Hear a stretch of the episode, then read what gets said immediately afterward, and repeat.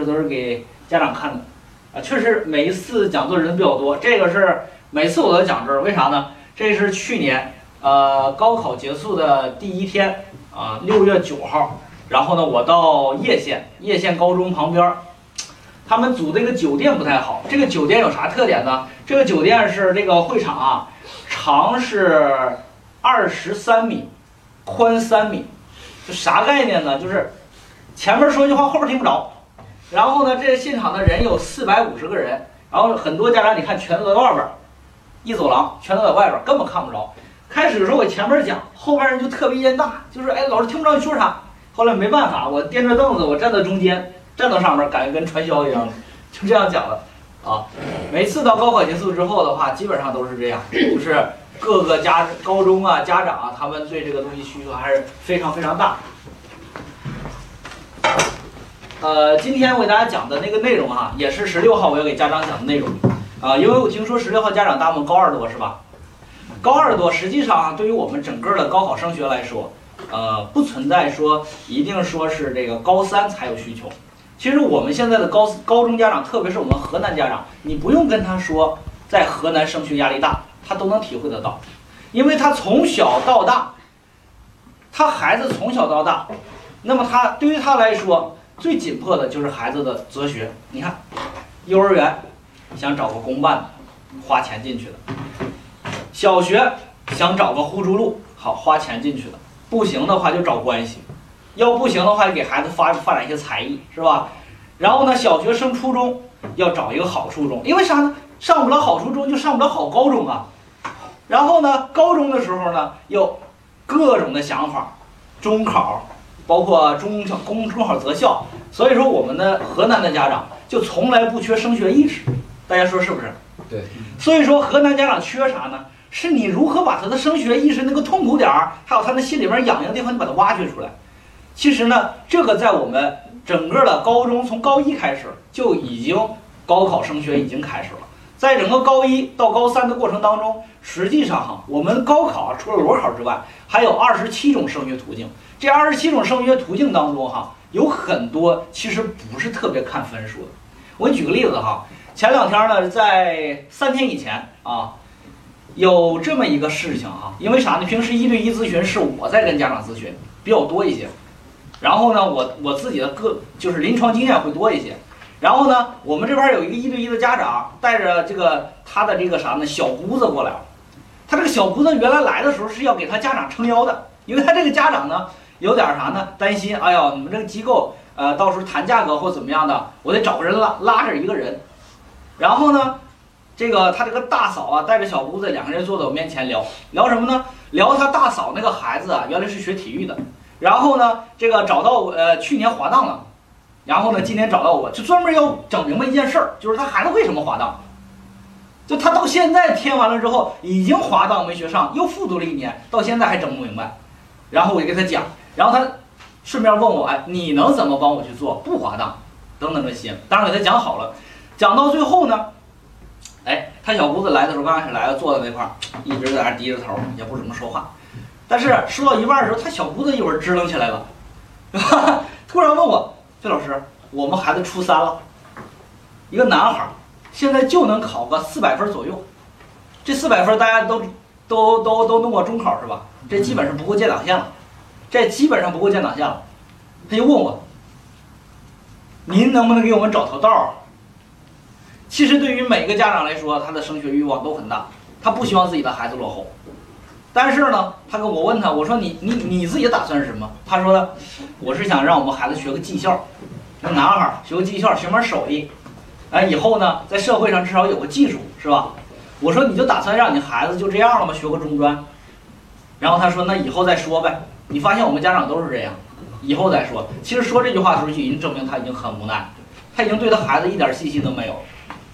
然后我就说，那其实，在整个高考升学当中，有很多的一些途径不是看分数的。我就问他，我说你孩子有啥兴趣没有？他说这个孩子从小到大就喜欢抱着漫画书睡觉，就看漫画，然后呢自己画的还挺好。我说有学，他说无师自通。我说你们孩子如果让他一辈子玩漫画，他愿意不愿意？那感情好，还有这好事儿，所以说他妈就说了，那有没有这个机会呢？大家知道有没有这种机会？是不是有？他是不是可以通过美术升学？对吧？他说老师，那我们孩子现在文化课不行，那以后我们美术课如果文化课还不行，是不是还上不了好学校啊？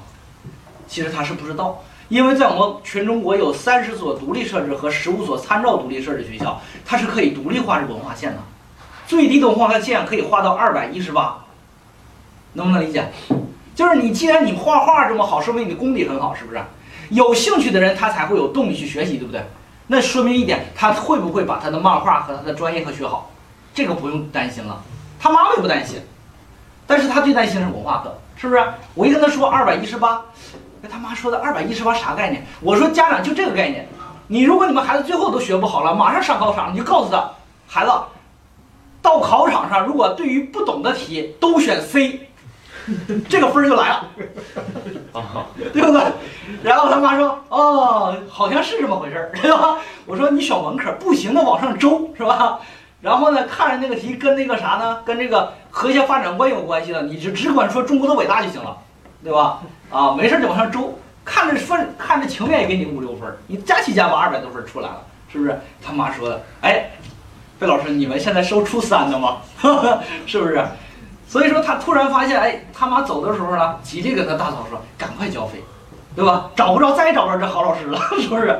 这就说明一点，原来本来是来杀价的，后来成了我们的这个这个这样的一个推荐老师、推荐推荐人。什么意思呢？就想告诉大家，你足够专业的时候，当你给一个一个一个马上就是你看这个家长对这个学生已经丧失信心了，但是你突然在他前面给他指条道儿，哎，他发现这就是水平，对吧？所以说你会发现呢，在在营销里边有个经典的案例是吧？有一个厂家从德国进来一个生产线。花了三百万，这个生产线工作了半个月之后呢，这个这个这个这个机器呢就停转了。然后呢，从那个上海来了个师傅，请了个师傅来，这个师傅拿了铅笔啊，拿了一个粉笔，在这个地方呢画了一个十字叉，说把这个拆开，拆开之后把这个齿轮换一个，装反了，这个机器就没问题了，对吧？我要三十万。然后呢，这个最后啪一下，哎，就是修好了。然后呢，这个啥呢？然后这个，这个厂长就说了：“你说你就干这点小事儿，就花三十万。”他说：“这个三十万你买的不是说是换个齿轮的工费，你买的是我要告诉你怎么让这个机器变好的事情。如果没有我，你这个机器永远趴在这里三百万，对不对？是这个道理。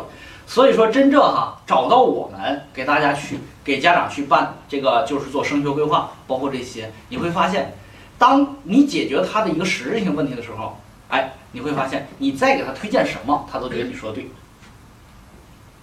是不是？所以说世事的万物都是这样，我们如何抓住主主要的矛盾去解决它，你这个事情就解决掉了，就是这样。在生肖规划当中也是，所以说我们以后在跟家长沟通的时候啊，做一个小小的一个培训啊，家长沟通的时候，尽量多听，而不是急于的去表达我们有什么。因为你有东西，竞争对手也有，对吧？